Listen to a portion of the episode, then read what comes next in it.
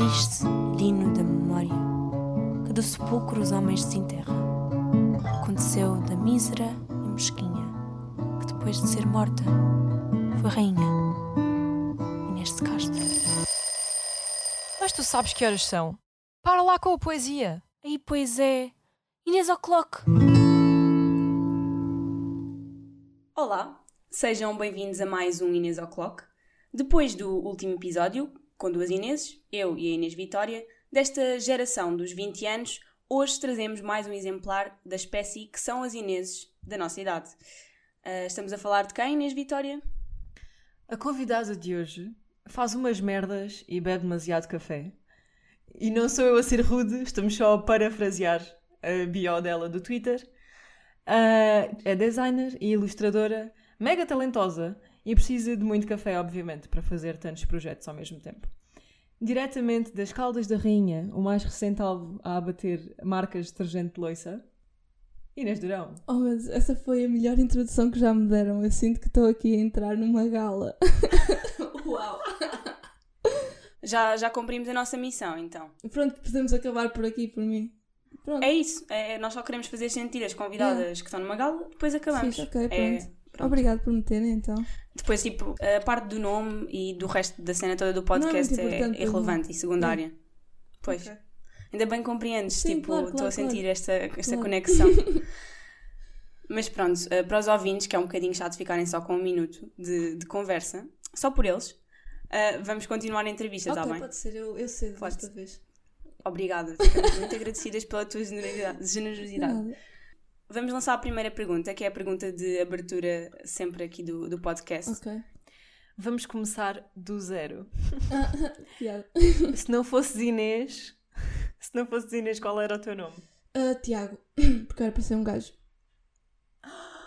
Inês! Quem nunca, né? Yeah. Tujinha! Eu também era para ser Tiago. A sério? Yeah. Oh Nós, God. no último episódio, te falámos sobre isso, porque a Inês é Inês Simão Tujinha, mas se ela fosse Tiago era TST, Transporte Sul do Tejo. E era bem fixe. Aposto que não tens uma história como Não, esta, Não, hein? não tenho. Eu- tenho dois nomes bem maus. O meu- nome é composto por três nomes, só. E dois deles são maus. Que é Durão, que vocês conhecem, não... eu sou um bocado bruto, não gosto muito. E o do meio, que é, é assim, eu sou de uma cidade, Figueira da Foz, que tem uma vilazinha, que é Boarcos. E este nome em Boarcos é tipo, de, de casa sim, casa não, tens uma pessoa com este nome. Que é Charana. Charana? Charana, é o meu nome do meio. Se nós quiséssemos criar um podcast em Boargos com pessoas com esse apelido, podíamos. Sim. Ok. Fica a ideia, tipo, se calhar para a segunda temporada. Exato, eu acho que sim, acho que era uma boa ideia. Eu quando andava no, na primária havia mais três putos na minha escola que se chamavam Charana e nós nem sequer éramos relacionados. Que estranho. Mas, Mas- é um apelido muito, tipo, invulgar. Portanto, é, é bizarro que esteja só concentrado numa, numa terra. É um bocado, não é? Um bocadinho. Yeah, e a cena é que é escrito com CH e toda a minha vida, quando eu dizia aos professores, eles escreviam com X, o que é ainda mais estranho. Porque, pronto, não sei, Charana. Pá, Pronto, agora já Eu sabes. sinto que podíamos ficar aqui o resto do tempo só a falar de apelidos e nomes. Sim, também acho, também acho. Um, mas se calhar não. Vamos então mudar aqui um bocadinho de, de tema, sair dos nomes e falar daquilo que é o teu trabalho. Um, como é que o design e a ilustração surgiram na tua vida? Desde pequenina que o teu sonho era esperar 3 horas para um projeto renderizar? Ah, Isso é uma boa pergunta. Ahm, não. Quer dizer, mais ou menos, tipo, eu, eu venho de artes, né? Ou seja, eu já venho do décimo ano a saber que quero seguir alguma coisa relacionada com as artes. E mesmo antes disso, eu acho que passei por aquela fase que todos os putos passam que quis ser cientista, ali tipo dos 9 aos 14, estão a ver? Ah, mas eu sempre, eu lembro-me de estar nas aulas tipo sétimo, oitavo, nono ano e os meus cadernos estarem cheios de desenhos. Eu adorava encontrar fotos disso para vos mostrar. Ah, e eu sempre desenhei nos meus cadernos todos, sempre tive 5 a ver, sempre gos- gostei mesmo muito de desenhar. E, e depois, pronto, a escolha óbvia quando cheguei ao décimo ano foi seguir artes e os meus pais também, pronto, sempre me incentivaram porque a minha mãe também é toda artística e tem um curso de pintura e essas cenas todas, então, pronto, ela sempre, ah, vai. E eu fui. E, e nunca soube muito bem, eu, eu nunca soube muito bem o que é que eu queria fazer com artes, porque acho que há uma grande falha no nosso sistema de ensino, principalmente, pronto, para aquilo que eu experienciei do sistema onde estava, que são as artes, nós não temos grande input dos gestores, nós nunca sabemos muito bem o que é que podemos seguir. Por isso é que o pessoal de artes também é um bocado visto como o pessoal perdido, estão a ver? Uh, Porque, também não eles- orientação nenhuma. Exato, nós não temos orientação nenhuma. Tipo, o que é que nós fa- fazemos a desenho? Nós a desenho pintamos eh, com óleo, desenhamos pessoas e depois a única cadeira, a única cadeira, a única disciplina que nós temos assim mais prática, multimédia, é um período no último ano, no décimo segundo. E eu por acaso gostei e pronto, segui essa vertente de design gráfico porque gostei dessa disciplina, mas se calhar se já tivesse tido há mais tempo, já tinha criado mais bases, já tinha entendido melhor o que é que gostava. Mas pronto, para responder à vossa pergunta, eu acho que sempre gostei muito de artes e sempre gostei muito de, de fazer coisas. E então, pronto, decidi, eh, decidi arriscar design gráfico. Também não sabia bem o que era, mas acabei por gostar. Quer dizer, mais ou menos, porque ali no primeiro ano eu quis sair do curso, mas isso é outra conversa. Toda a gente passa por esse período, nem importa o curso. É verdade, Yeah, é uma crise. É uma crise do, assim, tipo, É uma entre crise. o primeiro e o segundo semestre, aquela primeira época de exames, primeiro tudo, primeiros trabalhos. É bem Foi intenso. exatamente aí. Yeah, Mas é que A minha irmã está agora no primeiro ano e ela está a passar um bocado por isso. Ela também está em design. E eu disse-lhe: Olha, eu acho que isso é mesmo uma cena de primeiro ano. Tipo, eu acho que só podes saber É se queres cena. desistir no final do ano. Tipo, nesta altura ainda não é Sim, real. Sim, sim. É uma patologia qualquer que Exato. acontece no teu cérebro só. Está tudo bem. Isso é, tão, isso é tão verdade. Foi isso que me aconteceu. Um, mas por falar em desenho, temos aqui uma pergunta difícil e que troca um bocadinho as voltas, porque uh, o design e a ilustração um, são em certa medida a tua vida ou parte dela. E, se fosse ao contrário, se a tua vida fosse uma ilustração, como é que seria? Ok. Queres no sentido prático da ilustração? Podes descrever. Giro que isto é em rádio, é, é difícil. Yeah, mas eu vou tentar. Então, eh, eu acho que era tipo um- uma, uma tira de banda desenhada com três quadradinhos. O primeiro era tipo um ponto e um copo de café. O segundo era tipo desse ponto saía uma linha que entrava no segundo e depois começava a ser rabiscado. Tipo, estás a ver? Isso era o segundo e o café no chão, tipo virado. E o terceiro era eu deitada na cama. Era provavelmente era isso. Eu não estava à espera Era, era tipo. de uma resposta tão pensada. Isto já pensaste nisto antes? Eu não, eu não pensei nisto, mas tipo, eu muitas vezes começo a entrar tipo, em introspectiva e a pensar como é que as pessoas me veem fora de mim. Ah, e o que me acontece quando eu me começo a ver fora de mim é que eu vejo-me como uma confusão total, estão a ver? Porque literalmente tudo o que eu faço é acordar, beber café, trabalhar e dormir. Portanto, eu acho que a ilustração da minha vida, o mais accurate possível, acho que seria isso. Mas não foi pensado, não. Pá, mas muito, muito bem respondido, super específico, eu consegui imaginar. Yeah. Fiz, ainda bem. Espero mais tarde ver eh, esses três quadradinhos de banda desenhada no Twitter ou no Instagram ou uma cena assim. E agora agora está-me a apetecer desenhar isso. Depois créditos. A seguir eu créditos. faço. Yeah. Obrigada pela pergunta créditos. que originou o desenho. Yeah. Ah, em 2019, tu criaste uma marca de roupa. Foi em 2018, acho eu. Olha, já falhou a nossa pesquisa, se calhar hum, temos que. Não, ou se calhar é a é o meu cérebro que está a bugar Também, completamente. também. Mas Eu acho que a primeira publicação eh, no Instagram é de 2019, então se calhar nós assumimos só que Yeah. foi criada nesse ano. Ok, então se calhar até foi. Desculpem, é que te- também perdi a Pois, noção do tempo. 2020. 2020 está a durar 3 anos, já, então E já ia dizer palavrões, está pá. a ser complicado. Lixou-nos a concessão de, de tempo. Yeah. Ah, mas pronto, ah, qual é que foi a inspiração por trás, por trás da marca? Porque é que tu decidiste criar uma marca de roupa e quais foram as tuas ideias base para a construção da mesma? Ok, então olha, vou ser muito honesta convosco porque eu não estava à espera dessa pergunta e já vos explico porquê. A inspiração não foi nenhuma.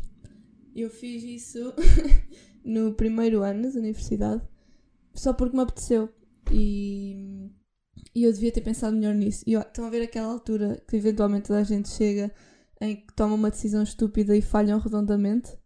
Toda a gente passa por isso, quer seja tipo aos 19 anos, quer seja tipo aos 30 uma cena assim. Isso acontece sempre. E aconteceu-me com essa marca de roupa. Mas achas que falhou? Porque eu não pensei. E. Sim, sim, sem dúvida. E. Mas é na boa, eu já, eu já admiti isso. Tipo, já estou a tentar viver com, com isso. Ah, e. E, e, e falhou porque eu, eu não pensei muito bem, pronto, como eu estava a dizer, e eu, era, eu nunca tinha feito nada do género e saltei só de cabeça e eu devia ter feito uma cena chamada pré-encomenda, que eu não fiz. Eu fiei-me na palavra das pessoas que queriam comprar e toda a gente queria comprar e eu fiz, e fiz em grande número e depois lixei-me um bocado. Um, e o que eu estava a pensar fazer, agora que estamos aqui a falar, pronto, acho que é não vou dizer, era um, vender a- as peças, mas tipo ligeiramente acima do preço de custo, ou seja, mesmo tipo Uhum. liquidação total para me livrar delas, porque eu tenho uma- ainda tenho uma caixa em casa. Podia ter corrido muito pior, é verdade. Tipo, fiz, fiz para aí 700, já só devo ter 200, mas mesmo assim são 200. Ah, e era vendê-las praticamente a preço de custo, tipo, de modo a, dar uma percentagem muito mínima, e essa percentagem eu, eu doava para uma causa, estão a ver?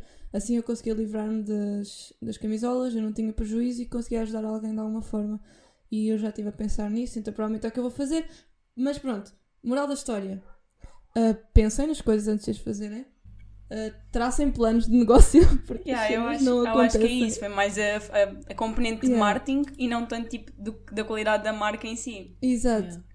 Exato, foi isso que me falhou, pronto. E eu também estava toda entusiasmada, queria bué, fazer camisolas e então não pensei. Pronto, Pronto, olha, on the acontece. bright side, está aí a chegar o Natal e tu tens bué de t-shirts para oferecer nos próximos anos. Yeah! pronto, é isso. Tenho que pensar o que é que vou fazer com elas, mas em princípio será isso. É uma cena que eu já queria fazer. Mas pronto, olha, se tiverem a ouvir isto, comprei uma t-shirt minha, obrigada. Já fica aqui a promo e eu acho que é uma, uma excelente iniciativa. Um, mas isso era uma coisa que gostavas de voltar a fazer no futuro, criar eh, peças de roupa. Sim, mas a diferença é que eu agora sei fazê-las bonitas. Porque eu agora olho para aquelas e já não gosto muito. Eu, eu gosto de uma delas que eu ainda uso, que é aquela que diz. Eu não sei se posso dizer aqui. Posso Podes, dizer? podes, claro. Pronto, diz chupa-me o esquerdo, baba-me o direito. E depois tem. Pronto. Eu acho que as t-shirts querem ser assim, com imensa, com imensa personalidade. Yeah, Tal e qual. Eu estava a pensar fazer uma gigante, ah, tipo imprimir ali na, na gráfica, tipo a 5 euros, só para mim, a dizer em letras super enormes: mete a máscara na cara, camelo. Para quando eu vou andar na rua e a pessoa que vem de frente de mim no passeio tirar a máscara do queixo e meter para cima. Eu acho que isso era uma boa camisola. Olha, quando fores imprimir na gráfica, em vez de imprimir uma, imprime três. Exatamente. Ia dizer o mesmo, Inês. Estamos em, sinco- em, em sintonia mais uma vez. Ah, pronto. Yeah, eu acho que era fixe. Eu acho que no fundo essa é que devia ser. tipo, se voltares a fazer uma edição para a tua marca, faz essa, porque ia ter imensa Yeah, saída. Já está pensado, já está pensado. Ah, pronto. Eu apoio. Sim, sim, sim. Mesmo com pré-encomenda ia, ia sair bem. Yeah, eu acho que sim. Ainda no, no mundo da moda, o que é que não pode faltar num visual Inês Durão? Oh meu Deus, isso é uma pergunta boa difícil, não estava à espera.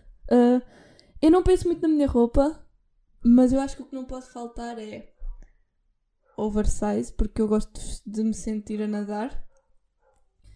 E sei lá, hum, estou a tentar olhar por mim, mas a minha parte vai estar de pijama, porque eu sei que vocês não estão a apanhar os meus pés, então. Quem Ah. nunca, não é? Yeah. Estamos todos no mesmo barco, yeah. Pronto. Sei lá, eu gosto sempre de dobrar as calças porque sinto-me estranha se não dobrar. E ah, gorro, no inverno estou sempre de gorro. Eu estava a pensar estar de gorro e depois pensei, "Ei, se calhar é rude, estou dentro de casa, parece mal. Então não meti o meu gorro. Mas acho que é isso. E máscara, Podes ir buscar máscara, o teu pelo amor gorro, de se Deus. quiseres. Posso? Fiz, espera aí. Dá-me um segundo. Pausa. Música de elevador. Yeah. Para quem nos está a ouvir eh, e não a ver, não é? Que são todas as pessoas, porque isto é, é um podcast que só sai eh, das plataformas de áudio. Inês Durão agora está a colocar o, o seu gorro e já está. Inês Durão já tem o seu Yeah. gorro. E E pronto. estamos de gorro. prontas para, para continuar. Uhum. Sinto-me tão melhor. Também em 2019, também em 2019 foi o ano em que tu criaste a tua, tua marca de roupa. Certo. Pronto, já sabemos que não correu tão bem. Mas houve um projeto que correu bastante bem. Que foi Mãos à Obra. Como é que te sentes por teres criado um projeto que chegou boa gente? Eu, tal como referi há bocadinho por causa dos aviões, eu moro em Reguengos de Monsaraz. Eu nem sequer sei se tu sabes o que é que isto é. Sei. Mas chegou aqui. Yeah. Isso é muito fixe. Eu às vezes esqueço-me que fiz isso, mas quando me lembro, eu só consigo sentir-me feliz. Mas nem é, nem, é por, é feliz por ter sido eu a fazer, é feliz porque alguém fez, estão a ver? Se- eu gosto mesmo de pensar que a iniciativa foi minha, mas não fui eu que fiz na- nada, porque no fundo eu acabei por arranjar pessoas pelo país inteiro que conseguiram organizar outros grupos de pessoas, que moveram mais grupos de pessoas e eventualmente foi o país todo que acabou por participar. E, e opa, olhem, foi um processo super fixe. E agora, acho que já posso dizer, yeah, eu vou dizer, eu agora estou na, na Associação Nacional, que basicamente aconteceu uma coisa muito engraçada. Nós criámos este projeto chamado Mãos à Obra. E uns, uns um mês e meio ou dois meses depois de nós acabarmos de organizar as cenas, uh, recebi um mail. E o mail dizia Associação Mãos à Obra Portugal. E eu, "Ah, não, pera, eu sou Mãos à Obra. E fiquei tipo, o que é que está a acontecer aqui? O que é que acontece? Havia uma Associação Mãos à Obra em Braga que faziam exatamente o mesmo que nós, tinham exatamente o mesmo nome, a diferença é que eles já existem há 10 anos. E pareceu bem mal, pareceu que eu estava a copiar o nome. Não, eu nunca tinha ouvido falar deles. E não sei se vocês se lembram do Limpar Portugal, que houve em 2011. Pronto, foi um evento enorme, contou com bué da gente, incluindo o Presidente da República, tudo, tipo, foram para aí 110 mil pessoas que participaram. Completamente ridículo. E, e pronto, eles depois desse evento formaram a Associação Mãos à Obra, que é uma associação em Braga. E, e eles mandaram-me um mail a dizer que pronto, se calhar tivemos ali um conflito de nomes, mas o que eles queriam era juntar forças, porque o pessoal que está na associação é pessoal mais velho, já com os seus 50, 60, 70 anos até, e que já anda nisto há muito tempo e queriam também que entrasse pessoal da nossa idade para, para a direção e cenas assim. E então eles falaram comigo e convidaram-me a mim, e, eh, porque quem estava a organizar isto assim a um nível mais sério era eu e mais cinco outras pessoas que, que eu nunca conheci na vida, que conheci na net e fomos organizando pela net. E então eles convidaram-nos a juntar-nos a eles. ahm, e depois do evento acontecer, nó- nós juntámos e agora eu faço parte da direção, que são seis pessoas, e nós já estamos a planear os próximos eventos. Éramos para ter feito em setembro, mas por causa do Covid não deu. Que em setembro fazia 10 anos desde o Limpar Portugal e nós íamos fazer tipo uma mega limpeza, mas já nem era a nível de Portugal, era a nível da Europa. E já estava tudo planeado, mas teve que ser cancelado. Mas em princípio, se tudo correr bem, esperamos que para o ano consigamos organizar novamente mãos à obra. Portanto, isso é muito fixe.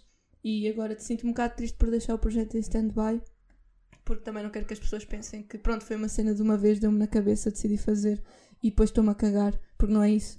A cena é que realmente não dá para fazer nada agora, não é? A cena é que 2020, portanto. Pois, a cena é que 2020. Não, mas, hum, mas eu fico mesmo feliz de ouvir isto e de ouvir também esta história de união de gerações. Isto é Sim. ótimo, não é? Por uma causa tão importante como esta, acho que é mesmo É muito importante fixe mesmo. Que as pessoas se unam de todas as Exatamente. idades. É muito fixe. Um dos teus últimos projetos ah, também assentou na preocupação ambiental. Estamos a falar da tua campanha de consciencialização para o quão noci- nocivos ah, são os detergentes para os ambientes aquáticos. Um, a sustentabilidade é algo que procuras incorporar no teu trabalho, de alguma forma? Ah, eu tinha. Eu acho que já respondi. Eu respondi isto a semana passada no meu Insta. Que é uma coisa que eu tenho um bocado de dificuldade de pensar quando estou a fazer projetos. É na dimensão mais social, política e isso tudo dos meus trabalhos. Isso porque eu sinto. Ah, não foi no, no, no meu Insta, foi numa. Eu estava a ajudar umas miúdas para um trabalho e elas mandaram mensagem no Twitter a perguntar se eu podia responder umas perguntas. E uma delas era mais ou menos dentro da mesma cena. E eu vou-vos dar a mesma resposta porque eu ainda penso da mesma forma, né? Porque foi a semana passada. então, pronto. Podia, podia ter mudado Yeah. na semana. É 2020, mais uma vez, tudo pode Exato, acontecer numa exato. semana. Mas, mas por acaso não, por acaso ainda estou na mesma cena. E é, eu, eu tenho bué, preocupações, tenho. Pronto, tenho a, a minha vida social, política, whatever. E, e eu sinto que a minha capacidade de representar isso nos meus trabalhos ainda não é boa o suficiente, ainda não é grande, ainda não consigo fazê-lo. Estás a ver? Sempre que eu recebo um trabalho e eu penso, ok, este trabalho pode ter um caráter mais eh, interventivo nas pessoas, este, este trabalho pode ter um caráter mais político. Depois eu penso, isso é uma responsabilidade do caraças, porque nós, eu acho que os designers têm um, um poder gigante de influenciar as pessoas com o seu trabalho, né? E a minha maior dificuldade neste momento é meter-me nos meus trabalhos, porque eu sinto que pode correr muito mal, pode correr muito bem, é verdade, mas eu acho que ainda não tenho a confiança que é preciso para isso acontecer. No que tu falaste da sustentabilidade, hum, claro que me preocupo, claro que sempre que eu puder vou fazê-lo, mas infelizmente agora, como estou na universidade, não é tão fácil assim, porque eu tenho de cumprir briefings e muitas vezes os briefings nem sequer vão para esses temas. Mas sempre que vão eu, eu tento, né? Mas não deixa de ser uma responsabilidade enorme abordar temas assim maiores. Mas pronto, também queria falar um bocadinho disso da, da política e, e de tudo o resto, porque é, é importante nós sabermos que não há, não há mal não estarmos prontos ainda para o nosso trabalho ir mais fundo nas questões. Sim. Pode ser sim. só uma coisa bonita, pode ser. Pronto, ou pode não ser, né? Sim, eu acho que isso é transversal a todas estas áreas da comunicação. Um, eu também estou a estudar publicidade e em jornalismo e se calhar numa primeira fase nós não conseguimos tanto uh, expor quem é que nós somos. Pronto, no caso do jornalismo é uma coisa mais imparcial, mas na publicidade Sim, sim. também há esta componente que estavas a falar, de conseguirmos conciliar uh, o que nos pedem com aquilo que nós acreditamos. Exato. E às exato. vezes há briefings para cumprir e não dá, e não dá para. Exato, e às vezes é, é- sinto que é tão difícil, def- não é defender uma causa, mas imagina, o que eu sinto é que como é que eu sei que lhe estou a fazer jus, entendes? É isso. tipo, é uma isso. cena tão grande e eu sou uma cena tão pequena que o sentido de responsabilidade que eu sinto e a pressão ainda não me deixa chegar lá, entendeu? Exato. Que é completamente diferente falhar para fazer um briefing de uma, de uma marca, para fazer um logo, e falhar a representar o ambiente ou a representar uma Exato. causa social. Yeah, Exato. percebo, percebo essa pressão. É muito complicado, eh, mas pronto, eu, quero chegar lá um dia e, e espero mesmo conseguir. E eu acho que vou, e acho que toda a gente acaba, mas eu acabo por conseguir, mas já há, há todo um caminho até chegar lá. Uhum. E pronto, eu ainda estou aí, ainda estou a subir a escadinha. Ah, por falar pronto, no boicote à ferry, ah, como é que tem sido ir aos, ir aos supermercados, voltar Uhum. aos supermercados? Olha, respondendo à tua pergunta muito rápida, ainda não voltei a nenhum supermercado e agora eu vou explicar aquilo que eu fiz para as pessoas saberem. Ah, eu fiz um trabalho para a universidade em que basicamente o que nós tínhamos de fazer era boicotar uma marca. E a marca podia ser o que nós quiséssemos, desde que pegássemos na sua publicidade e a revertêssemos. Ou alertássemos para ela, vá. E hum, eu, muito resumidamente, escolhi a Ferry. Uh, e eu escolhi a Ferry porque na, na parte de trás eles têm um aviso muito, em letras muito pequeninas que diz nocivo para os organismos aquáticos com efeitos duradouros. E eu fiz uh, muita pesquisa sobre isso e apesar eles têm uma ficha de segurança na Ferry que eu, que eu li antes de fazer o trabalho em que dizem que não é prejudicial. E eu estive a ler em mais sites e estive a ler uh, a, tagzinha que eles têm do o símbolo químico, o que é que significa e, e que perigo é que tem ao certo. E eu não sei exatamente as palavras científicas da cena, porque enfim, eu sou de artes, só vos consigo explicar aquilo que eu vejo. E então, ah, basicamente o que acontece é que o Ferry, bem como outros detergentes, o Ferry é dos melhorzinhos. Ah, e eu abordei o, o Ferry por ser a marca que toda a gente pensa quando pensa em detergentes de louça. Ah, e o meu objetivo não era boicotar diretamente a Ferry, mas era sim mostrar às pessoas que aquilo existe na parte de trás ah, e está lá, e elas podem lê-los tanto na Ferry como em quase todos os outros detergentes. Mas existem marcas que não são nocivas. E, e eu, eu fiz uma lista há pouco tempo, por acaso não tenho aqui, adorava conseguir ler-vos agora. Porque são nomes que são. Eu, o que eu vi são é de sites que tu podes encomendar para casa, mas que não há em supermercados. Pois. É conveniente, né? É um bocado chato, mas opá, se se preocuparem realmente, acho que não custa nada, até porque não é mais caro. E normalmente o pessoal pensa que o que é sustentável é caro, por isso é que não compram. O Ferry se for preciso é o mais caro deles todos, entendem? É verdade. Hum, é verdade, é mesmo caro aquilo fogo.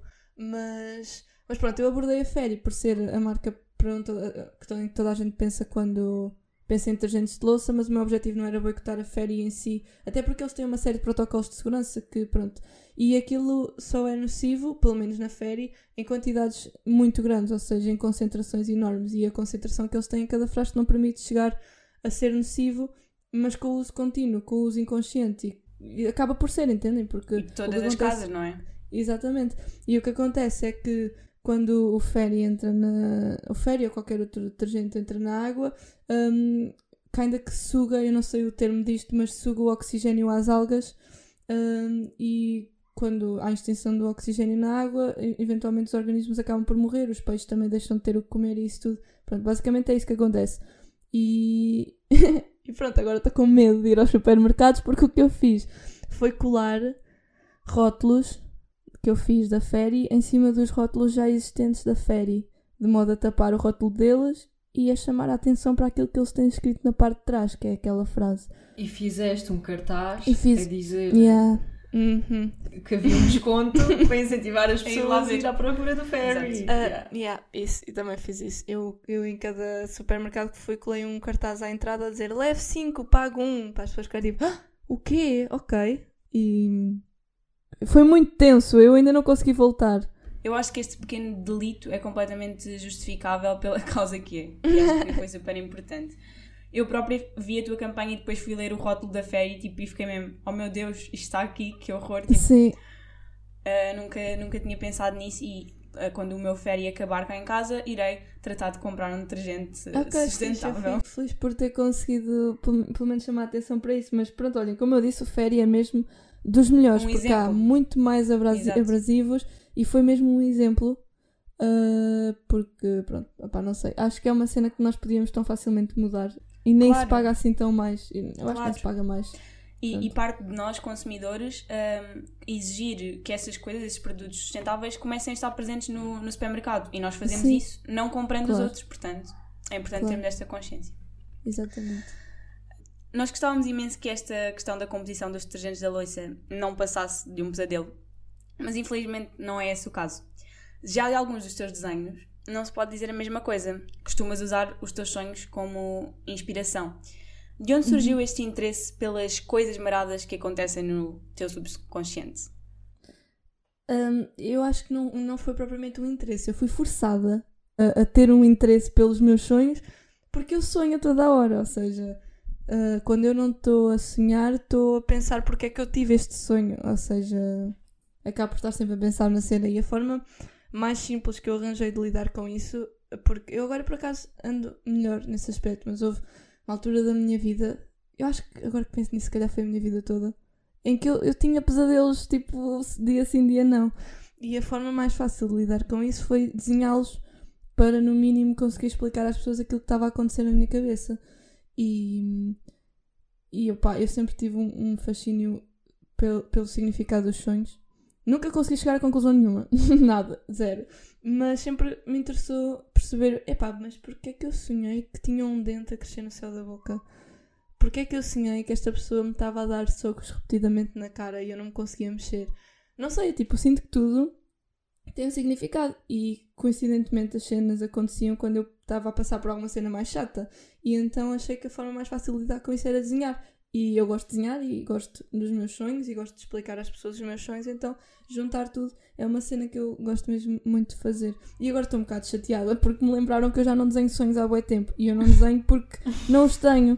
E eu agora apetecia metê-los, mas já não tenho há mesmo bué tempo. O que nem sequer Isso é um assim lado é tão bom. bom. Não, é. Se forem pesadelos, Yeah, mas eu não me importava, porque eu já, eu já ia para a cama a pensar, ok, yeah, eu vou sonhar com isto, mas amanhã quando acordar tenho uma cena para contar. Então eu gostava dessa sensação. rendia, rendia. Rendia boa mesmo. Eu gostava muito de sonhar. Mas pronto, ultimamente não tem acontecido. Mas se calhar é porque eu- o meu cérebro funciona tanto durante o dia que eu chego à cama e morro só. então pronto, Yeah. deve ser isso que acontece. Ah, gostavas de dar uma de Freud, mas em vez de usares a psicanálise para desconstruires os sonhos das pessoas, desconstruires os sonhos com desenhos. Com desenhos. A pessoa estava ali no seu sofá e tu ias Sentavas as pessoas numa cadeira e as pessoas contavam-te o que é que se passava no seu inconsciente e tu desconstruías os sonhos delas com Eu desenhos. gostava, bué, isso era muito fixe por acaso. Mas, é- mas é- o problema disso é que eu já tenho dificuldade a desenhar os meus próprios sonhos, porque como vocês sabem, vocês têm aquele tempozinho quando acordam que se lembram de tudo, vão fazer xixi, esquece, já foi. Yeah. Se tens que vocês não apontar logo. escreverem logo, logo. Exato, era isso que eu fazia quando eu desenhava. Era um desafio. Yeah, era um grande desafio. Tinhas que dormir ao lado das pessoas. Isso é bué para as pessoas acordarem e contarem logo os sonhos. Mas eu gostava, isso era uma cena fixe, por acaso. Eu, Pá, está eu aqui acho um grande muito fixe. potencial, eu acho. Grande Que ninguém potencial. explorou isto. Acho Tipo, abrir acho que um, não. um consultório de desenhos de sonhos. Fogo. Vocês já me deram aqui duas ideias que eu tenho que aplicar. Podes apontar para não te Yeah, esqueceres. eu, eu, tô- eu moro com mais três pessoas, eu vou sneakar no quarto delas esta noite. Só para ver o que é que acontece, ou tipo aparecer lá. Olá, estás a sonhar? Achas que posso escrever? Conta. Conta, conta. Acho que era engraçado. Eu acho que sim. E além das tuas cestas, quais é que são as tuas maiores fontes de inspiração? Ahm, tenso. Ah, as cestas. O. Eu eu eu eu estava com medo desta pergunta, mas eu, eu- porque eu não tenho fontes de inspiração. O, que- o que me acontece é eu por estar no sítio onde estou, tipo, eu estou na minha aula e toda a gente à minha volta está a fazer cenas diferentes. E eu, eu só não estou assim porque é um bocado estranho, mas eu tenho vontade de estar assim. E quem não está a ver, pronto, eu estou a olhar em volta. É isso que está a acontecer. Eu esqueço-me que as pessoas não estão a ver. Ah, mas a, a minha inspiração não é, não é ninguém em específico. Eu acho que é um bocado toda a gente. Tipo, eu adoro estar no Insta a ver trabalhos porque eu não, não gosto de um, de um estilo de trabalho específico. Eu adoro ver tudo o que está a acontecer porque eu não fico, ai, eu quero bem fazer isto. Não, eu fico, ai, eu quero bem fazer alguma coisa porque está boa gente a fazer coisas. Ah, portanto, a minha inspiração é a atividade no geral. É as pessoas mexerem-se. Eu fico, oh, uau, também quero. E depois é a Figueira da Foz. Isto foi bem específico aqui no meio, não foi? E depois é a Figueira depois. não, porque eu sou da Figueira e a Figueira é a cidade mais bonita do mundo. E aquilo que eu adoro fazer é. Eu não sei se vocês conhecem a Figueira ou não, mas Não. aquilo tem uma marginal enorme. Toda a Figueira é marginal e praia. É, é a maior praia do país, possivelmente. E hum, aquilo quase precisam de apanhar um helicóptero para chegar até ao mar, que é tão grande o caminho que vocês têm que fazer. E o que eu adoro fazer é ou pego na batata, que é, que é a minha cadela, já agora. Pronto. E vamos passear para a passadeira da praia, que aquilo tem uma passadeira para aí de 3 km a passar a praia toda. Ah, ou vou andar de patins e eu às vezes fico parada no sítio e fico a pensar que eu não consigo. Isto é boeda estúpido, mas eu vou dizer. A que vai na minha cabeça é eu não consigo absorver tudo o que está a acontecer à minha volta. Tipo, tudo. Isto é tão bonito que não cabe dentro de mim, entendem? Eu penso tantas vezes isso. Yeah. Ah, e eu adoro ficar só a olhar tipo, para as cenas e, e, e inspira-me. Não me inspira diretamente no sentido em que faz-me fazer coisas inspiradas naquilo, mas dá-me vontade, dá-me paz. Pronto, e a paz dá-me vontade de trabalhar. Uhum. Acho que é isso. Ok, gostei bastante deste momento. Fofinho, fofinho. Foi bastante inspirador. Gostei bastante. Eu também. E vamos acabar este momento bonito para inserir aqui a nossa rubrica que se chama Fonte das Lágrimas. Mudança É brusca. tudo menos bonito e pacífico. Ok. É a nossa rubrica dedicada a histórias trágicas do género Inês de Castro. Nós já Ah, falámos da em minha marca de roupa, acho que está feito. Tá. Editamos só, pomos essa parte aqui e está Yeah.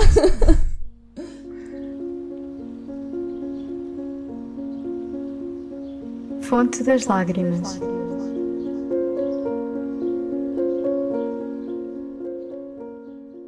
Qual foi a última vez que tu que te vieram lágrimas aos olhos?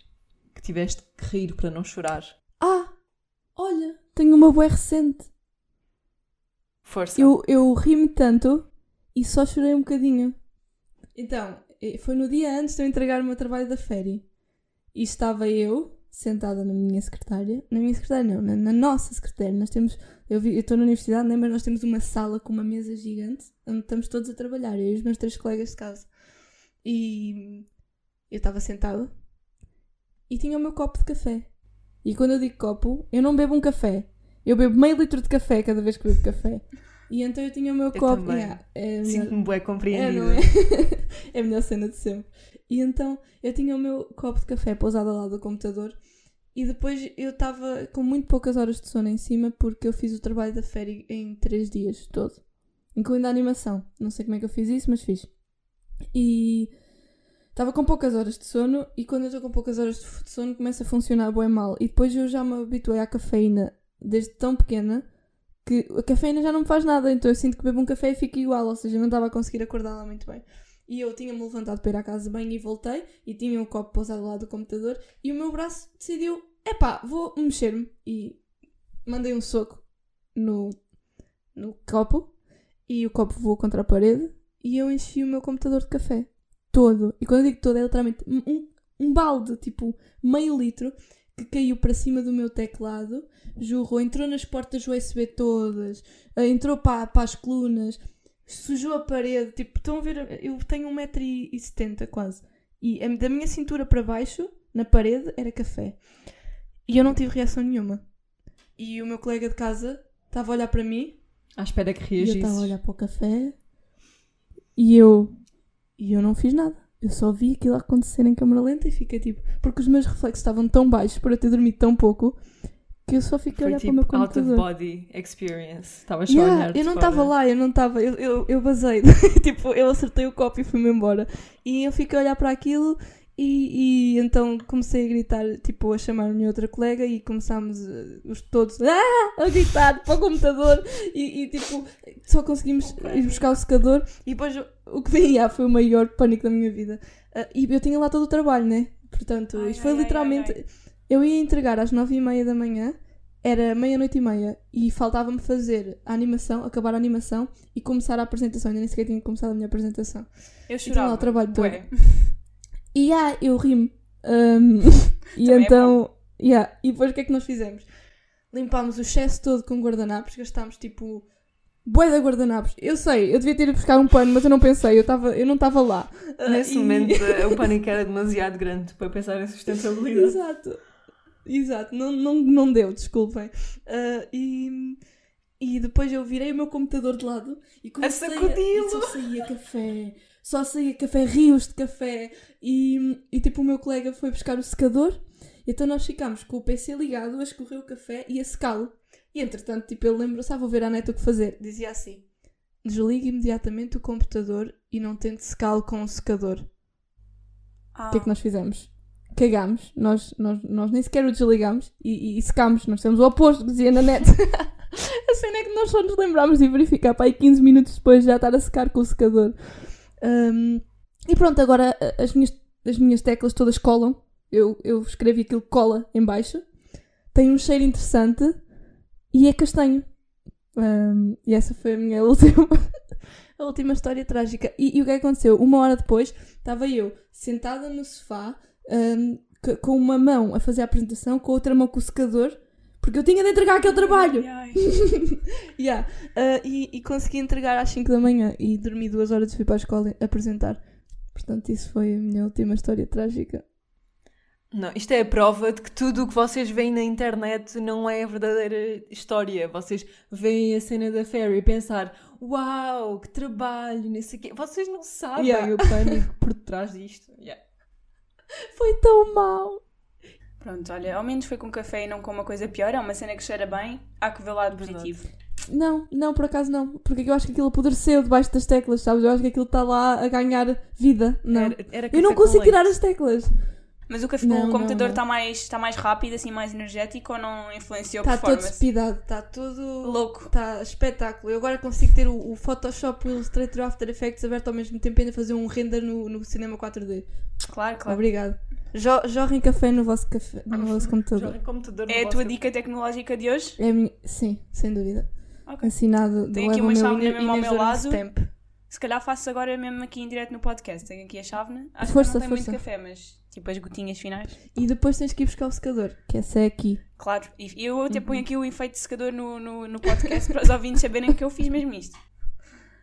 Vamos agora para um assunto mais feliz de novo. Que é outro dos teus projetos, porque para isto agora foi muito tenso e precisamos de aliviar o clima. Sim, por favor. Ahm, recentemente criaste um podcast ah, no qual até já falaste de sonhos, que estávamos a, a falar ah, há pouco Uhum. deste tema. Como é que tem sido ah, esta experiência? Hum, interessante. Epá, mas isto não é assim um tema assim tão mais feliz agora que penso. é um tema que te deixa, deixa nervosa. Não, é porque eu tenho uma relação amor-ódio com o podcast e com fazer eh, vídeos, no geral. Que é, eh, imaginem, eu, eu também já falei disto num deles, acho eu, que, que é, eu, eu gosto muito de fazer, eu gosto de falar, hum, mas eu estou para começar a fazer isto, tipo, há uns dois anos. E eu nunca comecei, porque a minha cabeça está-me sempre a dizer, Inês, caga, ninguém quer saber, estás a ver? E eu, é uma cena que, que acho que nos assombra um bocado a todos. É tipo, e se eu fizer isto e ninguém me quiser saber? Ou e se eu fizer isto e ninguém me quiser ouvir? E, eh, e isso é, uma- é sempre uma possibilidade, né? Tipo, os meus pais pelo menos sempre me disseram: Ah, opá, no mínimo recebes um não, ou no mínimo. Pronto, é sempre uma cena que me está na cabeça. Um, e a experiência está a ser fixe no sentido em que eu arranjo um. Eu consigo sempre tirar um bocadinho durante a semana para mim e para me sentar e falar das minhas coisas. E não acontecia antes porque eu não costumo ter muito tempo. Um, e eu a obrigar-me a fazer isso já é uma forma de eu relaxar um bocado e então isso é, isso é uma parte boa. Mas ao mesmo tempo, sempre que estou a fazer ou sempre que estou a prestes a publicar, os meus pensamentos assombram-me, tipo, Inês, porquê é que vais publicar isso? Ninguém quer saber. Ou, "Ah, caga nisso, Inês, estás a perder tempo. Não sei, é uma cena, é um bocado amor-ódio nesse sentido, porque acho que isto é falta de confiança, pronto. Mas, mas a experiência está tá a, ser, tá a ser engraçada. Eu, o, o pouco feedback que tenho é sempre positivo, ou seja, isso também me faz feliz. E eu disse também no, no, nesse podcast em que falei disso que para mim, tipo, se uma pessoa me disser que gosta, eu já fico contente em fazer porque quer dizer que já deu para melhorar o dia de alguém. E, e pronto, é é isso que eu penso sempre que faço. Não estou à espera de ter hum, eh, quin- 500 mil visualizações e ir apresentar no, sei lá, num programa, whatever. Não, eh, eu só quero, tipo, no outro dia, o que me fez fazer o podcast, eu, eu era para acabar no terceiro. Fiz o primeiro, fiz o segundo, depois fiquei tipo, já vamos parar com isto, já chega. E eu estava mesmo para fazer um terceiro podcast a dizer: olhem, chegou ao fim, desculpem lá, maltinha, não dá. Ahm, até que eu vi uma miúda meteu no Twitter uma cena a dizer, acho que foi lá, a dizer: ah, ah, sempre que quero trabalhar, meto o podcast da Durão e ela faz-me companhia. Uma cena assim, eu fiquei tipo: quê? As pessoas, as pessoas veem-me assim, ok, pronto, eu continuo. Então pronto, então não parei. Mas são essas coisas bem pequeninas que me fazem fazer mas pronto, ainda não estou a tirar assim tanto. Exato, da motivação. Mas não estou a tirar assim tanto gosto disso. Mas estou a tentar pensar nisso como um exercício pessoal. Tipo, ok, estou aqui sentada, estou a falar sobre mim, não estou a trabalhar, estou a descansar um bocado e se calhar alguém vai ouvir. Então pronto. Yeah. E É acho que isso. é uma boa forma também de desafiares a ti própria para saíres um bocadinho da tua zona de conforto, não é? Exato, exato. É, é Isso isso que também eu é estou a tentar. Uhum. Por falar em visualizações e em coisas que chegam longe, houve uma fase da tua vida. Aliás, houve uma fase de todas as nossas vidas. Eu acho que sei o que é que vais dizer. Ah, não estou pronta, força, diz. Muito antes desta era do TikTok, existia uma coisa que era o Musical.ly e tu eras a rainha daquilo tudo. Eu conheci-te na altura da canção da burra. Yeah, já sabia que ias dizer isso. Foi incrível, pá, foi incrível. Eu, eu conheci-te com aqueles vídeos de a capela de bués, bués durões, assim, a fazer bué de cenas e bué de vozes e Boas de... durões. Yeah. bué incrível. Tenho que dar aqui mega props porque, yeah, tu sabes fazer bué de cenas e a tua criatividade fascina-me uma beca. Portanto, não vamos falar disso, porque já percebi que tenso. Não, eu não me importo. Eu não me importo. Só, só- é uma cena tão antiga Yeah. que, que ainda me buga pensar que eu fui essa pessoa que Foste. fez isso, entende? Tipo, eu já desassociei tanto dessa pessoa que quando me lembro que essa sou eu, fico tipo. Ah, não me parece. Não, mas para mim era boa Mas falar foi sobre aí isso. que tu tiveste o boom das redes sociais. Foi na cantiga da burra. Yeah. Eu, eu, Eu comecei-te a seguir nessa isso. altura. E eu e muita gente. Yeah.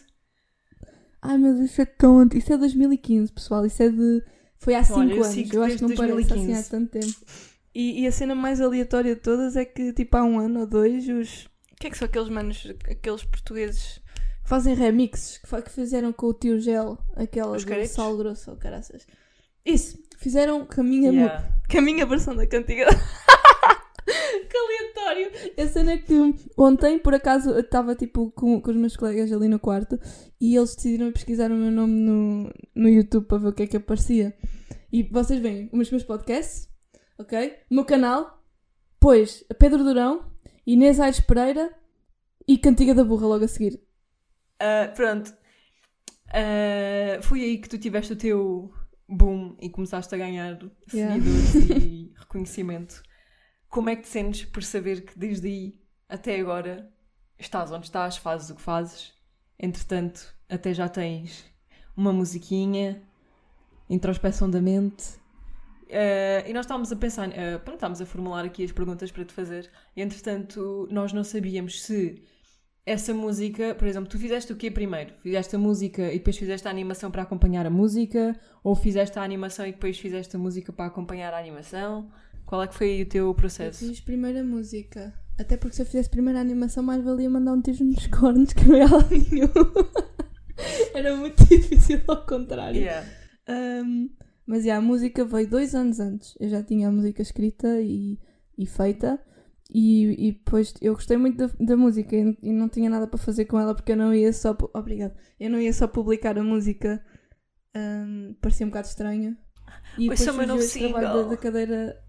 Yeah, era bem estranho só. Olá, fiz uma música. Então, yeah, eu tive este trabalho de animação hum, no meu projeto final e eu não sei como é que correu tão bem. O briefing era literalmente: façam um videoclipe para uma música, eh, animem uma história ou um conto ou um poema. E eu fiquei tipo: oh, posso, posso aproveitar. E então isto foi uma. Eu gravei tudo sozinha no iPad e, e depois animei. E pronto, foi assim. Até parece fácil, dito Yeah. assim. Uh, yeah, o meu professor de animação deu-me a oportunidade de gravar nos estúdios da escola, mas hum, eu, eu gosto bué de fazer as coisas, não vos consigo explicar o gosto que eu tenho por ver uma cena acabada e, e dizer, yeah, eu fiz tudo. Eu fiz literalmente tudo, adoro dizer isso. Então, pronto, fiz sozinha e gostei muito de como ficou. Mas eu um dia ainda de gravar a série para conseguir meter, tipo, no, no Spotify ou assim, porque a qualidade está um bocadinho uma, uma merdinha. Ah, desculpem, asneira. Também podes meter a tua versão da canção da burra no Spotify. Eu apoio. Apoio, Vou ter em apoio. conta. Um, e como é que tu te sentes por ver agora a introspeção da mente, ah, agora já há algum tempo, indicada para, para um festival de animação? Ah, Isso foi a cena que me deixou mais à toa do mundo inteiro. Eu lembro-me de ver no Twitter eu- eu que tu já participei- tinhas esquecido que tinhas Eu, candidatado. eu a esqueci-me completamente porquê, porque dizer, tipo, "Olha, eu, yeah." eu. Yeah. Exato, porque eu. Eu, eu- o meu setor disse, mandou-me um link tipo no final da, hum, do semestre a dizer assim: olha, inscreve-te neste festival. E eu inscrevi-me e foi para aí em julho. E mandei as cenas, mas foi uma cena que eu fiz tipo em 5 minutos, preenchi, enviei, tá. Três meses depois recebo. Ah, oh, fiz anima, tenho o prazer de anunciar que introspeção da mente está. E eu fiquei tipo, hã? Eu inicialmente nem sequer entendi que ela era um mail. Eu não entendi se era para mim, não entendi se era spam. Ah, e, e fiquei super feliz quando percebi que realmente era para mim, porque foi a minha primeira animação e normalmente as primeiras animações nunca são, nunca são featured nem nada. Então fiquei muito contente por causa disso. E o, o festival já, já passou. Cla- claramente que não ganhei nada porque eu estava a competir com pessoas dos, até os 30 anos que já faziam isto há algum tempo, algumas até estúdios de animação. Ah, mas ganhei uma menção honrosa, que já é bom para uma primeira animação, pelo que o meu professor me disse. E ele e agora vai contar para o portfólio do curso, então é uma cena fixe. Fiquei muito contente. Gostavas de fazer um filme de animação? Não. Muito Yeah. direta, não estava à espera. A tua cena é mais curta. Só- Não, não é isso, é porque nem eu, nem eu não conheço ninguém que faça animação que goste de fazer animação. Porque normalmente o que o pessoal gosta é de ver a animação. Ah, porque fazer a animação é um processo tão penoso, é horrível. Tipo, se vocês pensarem que no mínimo um segundo tem que ter 12 desenhos, no mínimo, porque pode ter 24. E depois vocês pensam que eu passo 6 horas a desenhar e no fim tenho isto. É, é completamente horrível. tipo, Eh, não, não dá indicação nenhum. visual, ela disse: eh, Tenho Ah, isto, sim. e depois olhou para a direita. É que é mesmo isto, é horas e horas para fazer um movimento minúsculo, não é?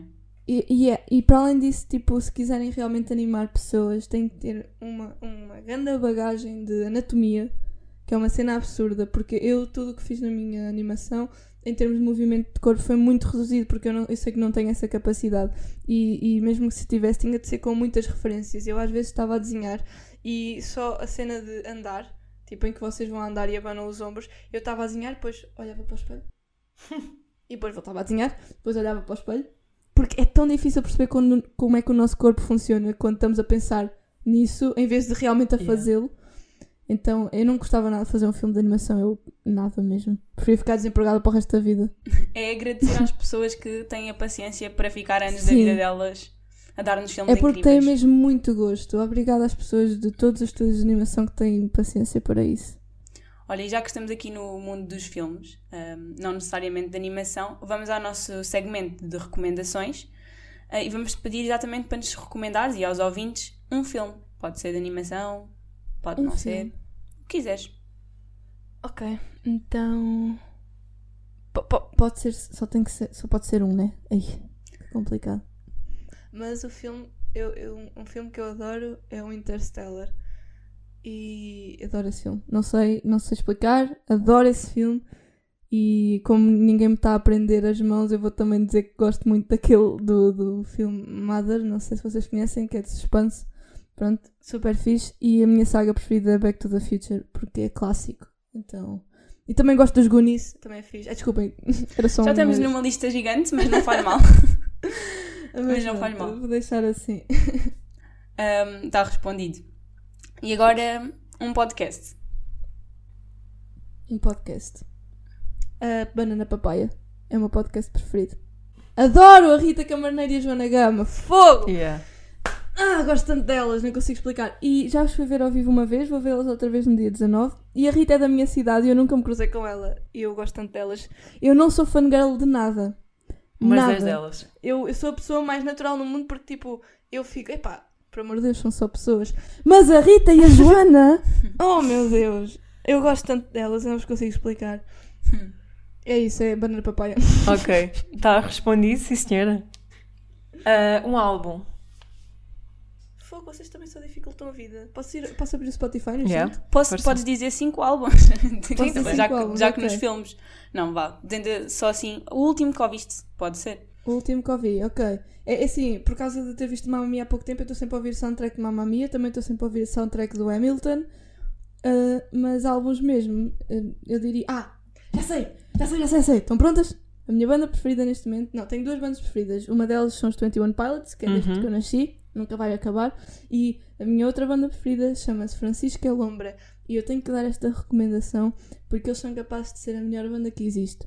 Os gajos são brasileiros, eles têm música brasileira e latina e. hum, Mas a música é incrível, eles, são- eles são génios, eles são uma banda bué política no Brasil e abordam temas bué, fi- bué, bué sérios. Tem uma música para Bolsonaro chamada Bolsonada e, e o refrão é Esse cara é escroto, tem um neu, neu, neu. Tem- é muito fixe. Hoje São Francisco e Lombra, aconselho, não consigo escolher um álbum deles, tem que ser todos.